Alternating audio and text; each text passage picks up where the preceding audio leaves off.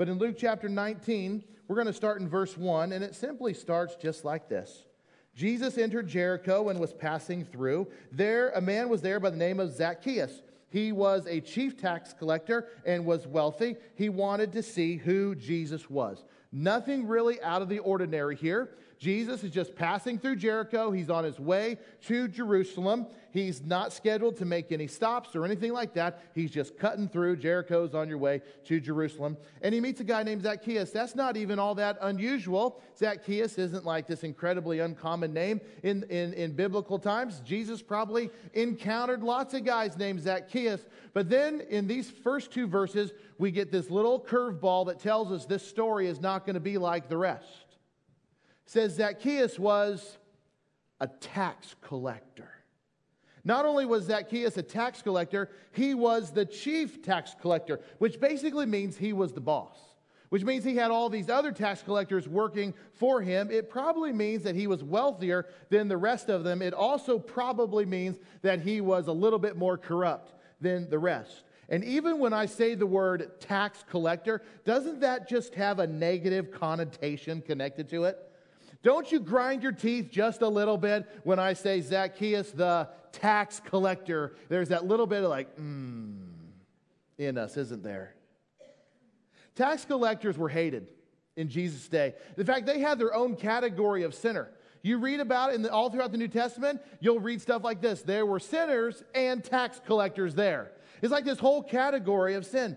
We read one of those examples in Matthew chapter 9, verse 10. Jesus had gone to eat dinner at the house of Matthew, who was one of his disciples, who was a tax collector, and Matthew invited all of his tax collector buddies. And people saw this, and they're like, Jesus went out and he's having dinner at Matthew's house, and there's sinners there and tax collectors. It's almost like, man, I really messed up. I sinned. Well, at least you're just a sinner and not a tax collector, too. I mean, it has that kind of feel to it. Tax collectors were so hated, even on top of quote unquote sinners. Why were they hated so much? Let me give you a little biblical history here. In this time in the Bible, the Roman government ruled everything, and the Israelites were living under the oppression of the Roman government. And so the Roman government did what every government does, right? Tax tax its people. And the Israelites were no different. They were, they were, you know, given taxes. You know, they're heavy taxes. You remember even Jesus said, hey, give to Caesar's what is Caesar's. Give to God what is God's. I mean, this is Jesus. He's saying, taxes are here. You got to do that. So they're taxed heavily. But what Rome would do is that they would, they would empower Jewish men uh, for them to go around to Jewish people and collect the Roman tax. So if Rome says we require this much money every year in taxes, they would release these tax collectors like Zacchaeus with no parameters, no boundaries, no restrictions, and they were allowed to collect however much money they wanted. And as long as Rome got their piece, these tax collectors could keep the difference. Can you say open door for corruption? Can, can you know these tax collectors could charge whatever they wanted? It's like oh, you owe, I don't know, a month's worth of wages in taxes. And the tax collectors could collect, but you owe me six months of wages. They'll give, five, they'll give one to Rome and they'll keep five. Now, if you were living under that system, would you feel good about the guy that came and knocked at your door named Zacchaeus saying, time to pay? No, absolutely not. We would hate those guys. And if we balked at the system, if we said, I'm not doing it, I'm going to give you what is owed, then that tax collector had the authority to have you and your whole family thrown in prison. So they were forced in it. That's why you have sinners and tax collectors. They were hated. That's who Zacchaeus was. He was the chief tax collector, which means he was overseeing all of this, and, and he was probably making more than everybody else. To add insult to injury, these tax collectors were looked at as traitors. Because if you understand kind of how, how God's chosen people, the Israelites were set up, they were clean and unclean, and there were things you do and don't do. And if you partner up with the Gentiles, that would be an unclean, outside of God's family person, as a biblical language here in the Old Testament, it's like you were a traitor. So not only were they like my brother coming to get taxes from me and cheating me out of my hard earned money, he was partnered up with a bunch of unclean Gentiles. He's a traitor to us, his people. That's again, that's why you have sinners and you have tax collectors. You may not know this, but you know Zacchaeus' name. Do you know what it means? It means righteous one. Isn't that odd? Here you have the chief tax collector, the supervisor of the taxes, not living up to his very name. So here's what happens next in verse 3. He, this is Zacchaeus, he wanted to see who Jesus was. But because he was short, he could not see over the crowd. So he ran ahead, climbed a sycamore fig tree to see him, since Jesus was coming that way. And I read that, and there's this question that pops up into my mind, and it's this why in the world would Zacchaeus want to see Jesus? The Bible does not tell us why. It doesn't tell us what his motivation was. It, it, doesn't say why it's important. It just says he wanted to see Jesus, and we don't know why. So all we're left to do is guess. So I'm going to give you my best guess as to why Zacchaeus wanted so badly to see who Jesus was. And my guess is based off of verse 2. It says that Zacchaeus was a wealthy man. What that says to me is that Zacchaeus could buy anything that he wanted to buy without any restriction whatsoever. He was probably, knowing the type, sinners and tax, knowing the type, he probably did not mind flaunting his wealth in front of people. He knew it came off of, of the backs of his hard earned uh, brothers and sisters, his own people. He didn't care. He was a scoundrel. He wanted what he wanted, and, and, he, and he could get whatever he wanted. Now, that's my opinion. That's my take on it. But then he heard Jesus was coming. And in my opinion, Zacchaeus at the time was wrestling with what I believe a lot of people wrestle with today, and maybe even right here in this room, you are struggling with this same emotion. My guess is this Zacchaeus had everything that he wanted, but he was not happy. He had everything that he wanted, but he was probably not happy. And here comes Jesus who has something that his money cannot buy. And I'm just wondering if deep down in his spirit, he's going, I wonder if Jesus, I can get something from him or learn something that will fill this empty hole in my heart. Why am I not happy? What am I missing? It's my opinion, of course, but I'm just wondering what else would cause him to be so compelled to see Jesus, to want to do whatever he could to draw near to where Jesus was going to be. And that also prompts another question in my mind. What compels you today to want to see Jesus? What, compels you to, what draws you to make you want to be close to Him? What makes you keep coming back to God's Word? What makes you keep going to your knees in prayer and talking to your Heavenly Father? What drives you? What compels you to be a part of this community of believers? Why are you drawn to Jesus and holy things? What compels you? Now, I can tell you what compels me. This is just one of many things that compels me to want to draw near to Jesus continually. It's this it's the knowledge that I don't have all the answers, but I know who does. In fact, the older I get, the more aware I am of just how much I don't know. But what compels me to keep coming back to God's word and keep going to my knees in prayer and to be a part of this church family, what compels me is this knowledge that I don't have all the knowledge, but I know who has all the answers. And I love what James says in the New Testament, James chapter 4, verse 8. If you don't know this little verse, I want to introduce it to you. James says this it's a promise that if you come near to God, he will come near to you that if you are compelled to learn about Him, the Lord will come near to you. If you're compelled to be close to Him, He will come to you. And I think in some ways, this is what's happening with Zacchaeus. He's drawn to Jesus, he wants to see Him, something's pulling him, whatever the reason it is, he wants to be near Jesus. I'm going to tell you something Jesus came near to him. It's kind of a physical example of what James is talking about. Come near to God, he will come near to you. It is a promise. So, like I said, the Bible doesn't tell us exactly why Zacchaeus wanted to see Jesus, but we do know this. The reality of his situation pretty much made it impossible for him to do it. The Bible speaks of Zacchaeus as being a man of short stature. I kind of get this impression that there were people lining the streets, and Zacchaeus is behind the crowd and he can't see over him. He can't do it. No matter how hard he tries, he, he can probably try, he's probably tried to squeeze through the crowd, but I doubt that there was one person in that crowd who was like, hey, you guys, let Zacchaeus through. You know he can't see. Come on, let him get close to you. Come on. No, no, no, no. They hate him. Remember, they're sinners, and then there's Zacchaeus.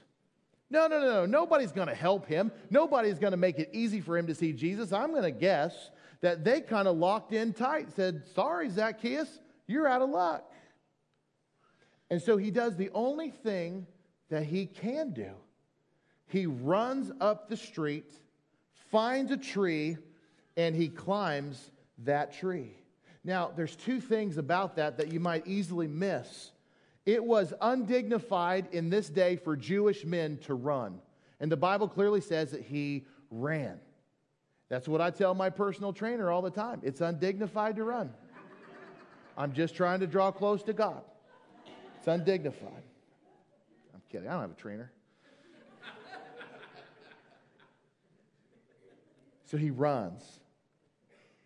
And then he climbs a tree. For a wealthy Jewish man in Jesus' day, that would have been a very undignified thing to do. I don't want to read more into it than what's there, but there's a little bit of hint of desperation in Zacchaeus.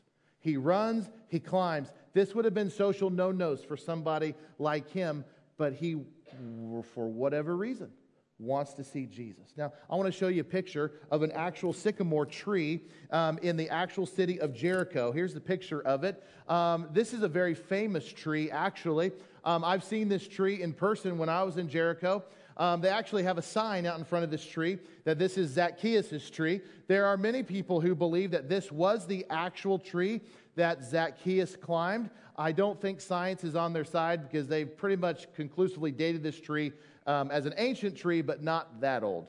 But who knows? Maybe it came from the tree that Zacchaeus climbed. I'm not sure. We do know this. This is close to the area that Jesus would have walked through on that day, and this is the same kind of tree. So I show it to you just so you can have a visual of what this tree looked like. You'll, you'll notice that even though it's an ancient tree and it's very old, um, it's probably not Zacchaeus' exact tree, but it has low branches like the one that Zacchaeus would have climbed. It's the exact same kind of tree. It would not have been hard for him to climb up there a few feet and get into a branch. That's what I'm trying to show you. It would have been fairly easy for him to do, and he just needed to be high enough to see over the crowd. Now, I want to share something with you that was a surprise to me when I was in the Holy Land last summer. A few days after this, we went to um, a garden, a biblical garden there in the Holy Land. And there's this organization there that is, that is committed to preserving all of the vegetation and fruits and trees that we read about in the Bible. They grow it there in their garden. So it's like their way of keeping the Bible alive. So when you come there and you're like, you see this fruit right here? This is the exact kind of fruit that Jesus would have held when he told this story. You know, it's kind of a fascinating place. So in the middle of this garden, they have a sycamore tree. And our tour guide took us to that tree, and he's like, How many of you have heard of Zacchaeus? And he tells us the story that we're looking at today in Luke 19. And then he says this He said, Did you know that the sycamore fig tree means restoration? And I thought, I did not know that. And I made a note to myself go look that up. Go do your Google homework, you know, the source for all facts, and look up the symbolism of a sycamore fig tree. And I was really blown away of all the work that had been done tracing the symbol. There's a lot of symbolism, and there's more miracles than you realize that surround trees like this. But in Israel, the sycamore fig tree, it also symbolizes regeneration.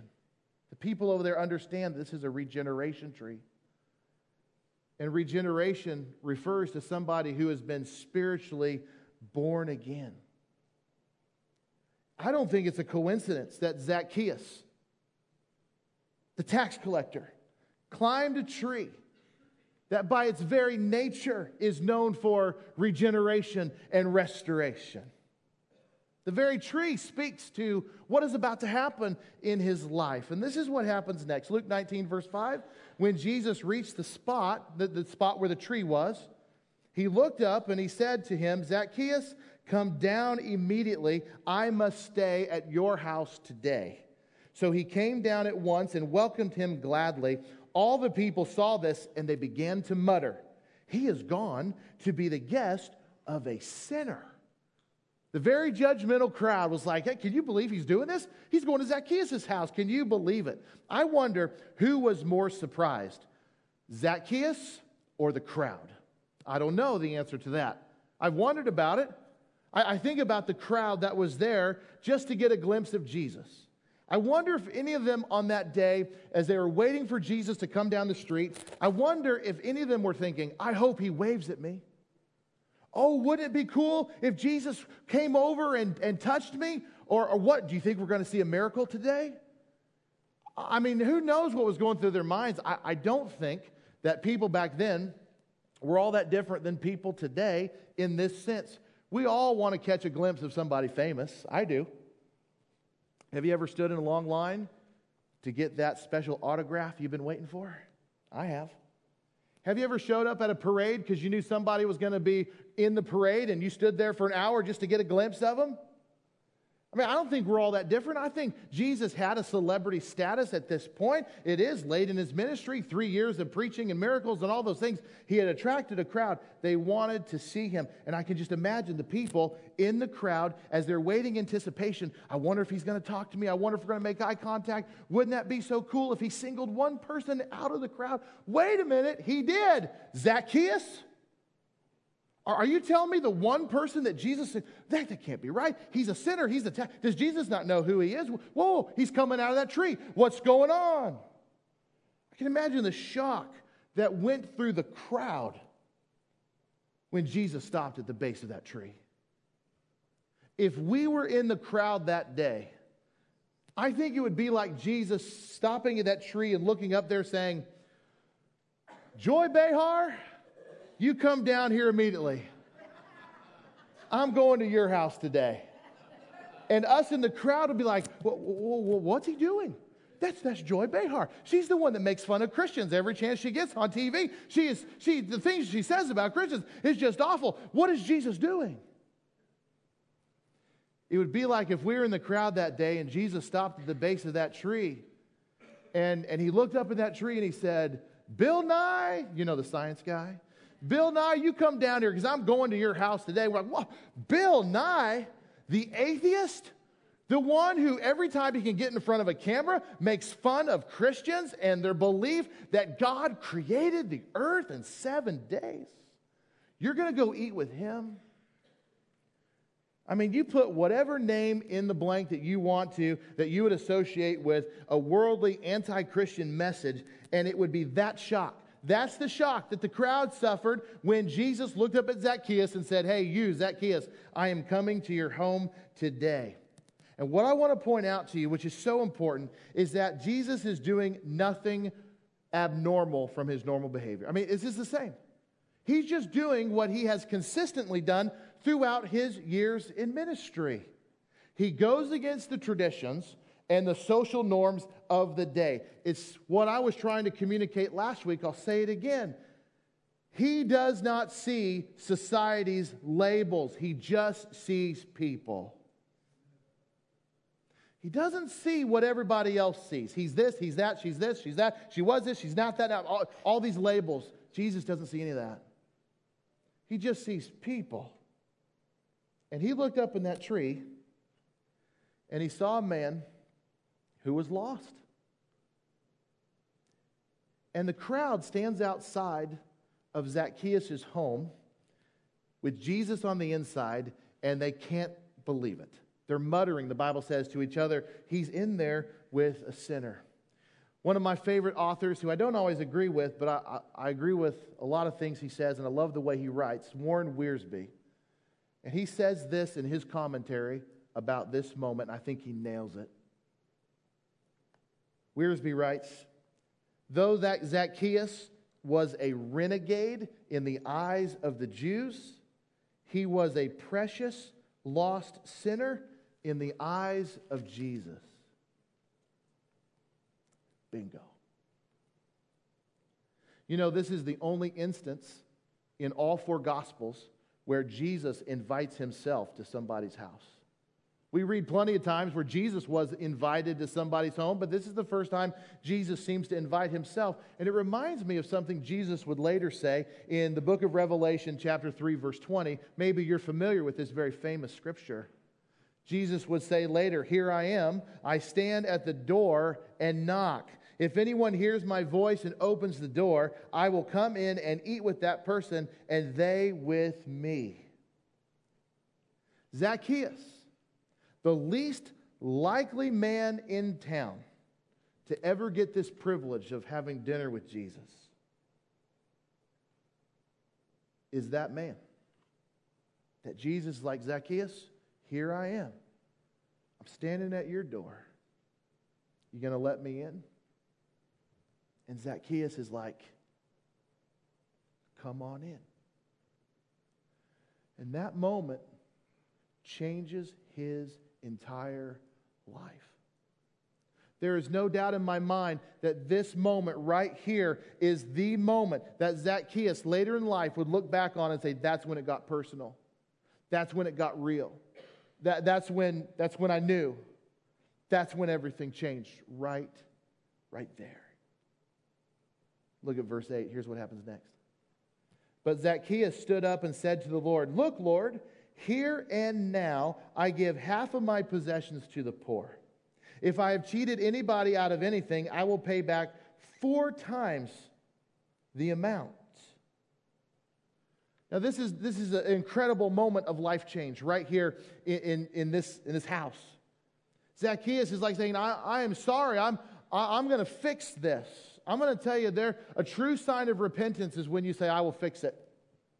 It's one thing to say, I'm sorry. It's another thing to say, I will make it right.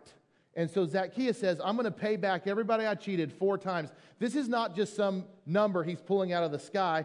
This is, you can go back and read Exodus chapter 22, which lists out under the Mosaic law all the penalties for being a thief and when you steal something and what you have to do to make restitution.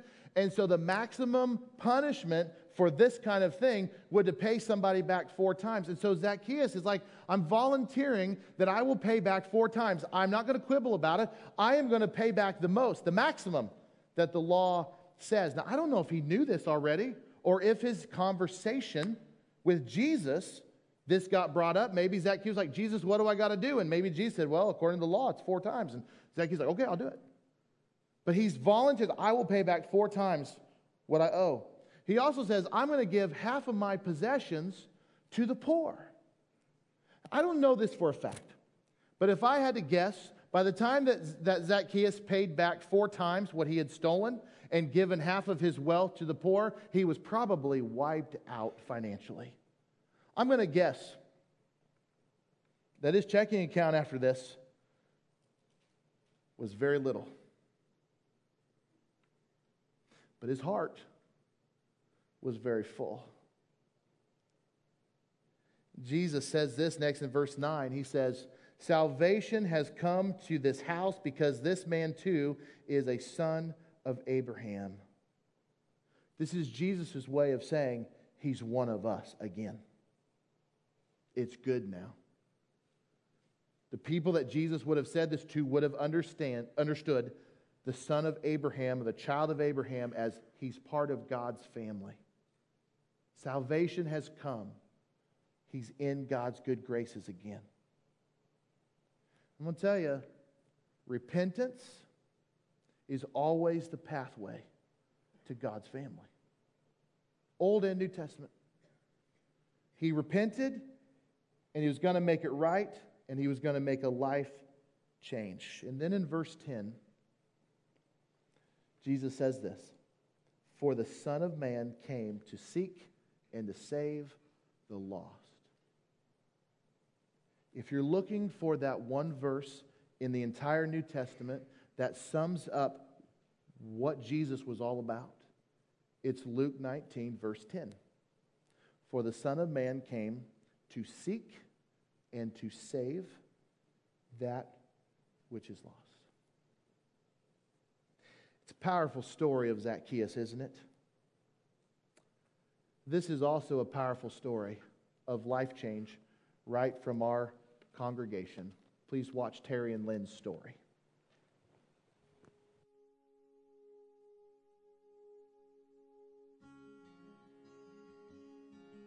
So, uh, Terry and I were married right out of high school.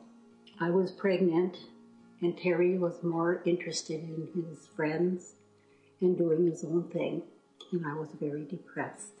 We moved to Taconite Harbor, and it was there that I met a wonderful Christian lady named Mary Jane, and she listened to just a very, very extremely shy scared, and depressed 31 year old woman who was a wife and a mother of three and about ready to lose her marriage. So then, about two months later, um, I was at her home and I picked up a book on her coffee table, and that was the catalyst that the Lord used to show me Christ. And I ended up on my knees giving my life to the Lord. Well, like Lynn, I grew up in a non-Christian family. Uh, where I grew up basically was a hard drinking, hard fighting, hard working town, a mining town. I knew two Christians, and they couldn't whip their way out of a paper bag. And it, uh, it's the only two Christians I knew in, in school. And uh, so I thought they were pretty weak because they had to rely on this guy, Jesus. So um, Lynn and I were married right out of high school, and I did not live a Christian life at all. It was just the opposite. We lived in an area that, again, we wanted to move out of, to, to start over, so we moved uh, 100 miles away to a small little community, and I took a terminal manager's job there. And we thought we'd start all over, but it was the same thing, just a different place. And one day, expecting to be divorced, I guess, and totally my fault, um, one day I come home and, and uh, then gave me a big hug and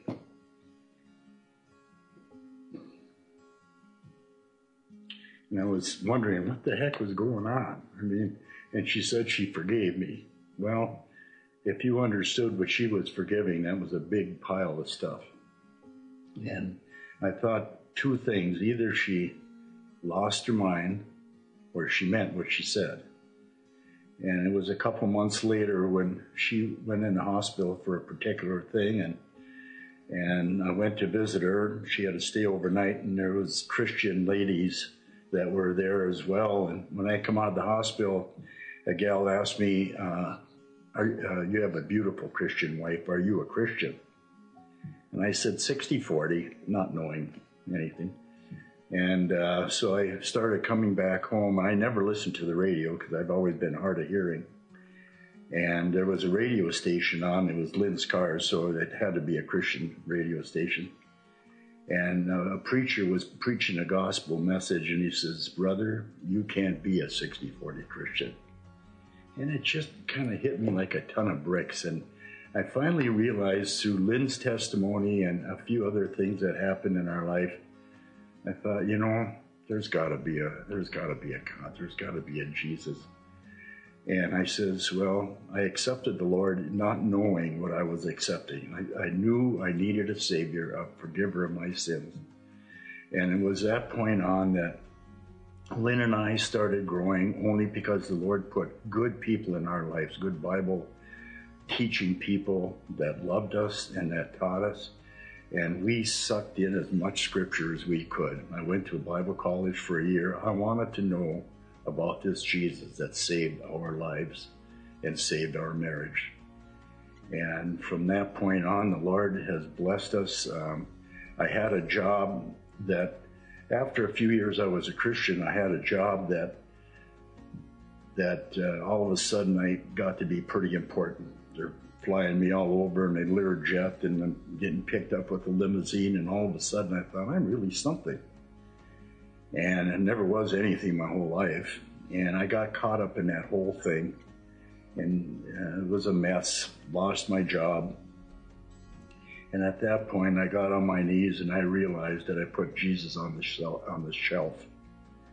And so, kind of regrouped, repented, and the Lord has used me tenfold since then.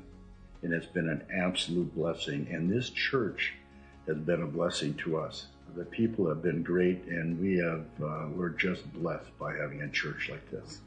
God has been so good. He's been so faithful, and we are so thankful for the new life that He had given us. And we just going to just continue on.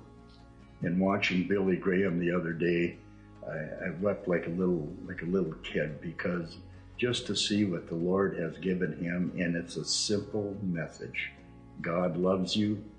Believe in Christ. Believe in what He did on the cross, and have an ever loving, uh, everlasting life. And it's just just been a great, great thing.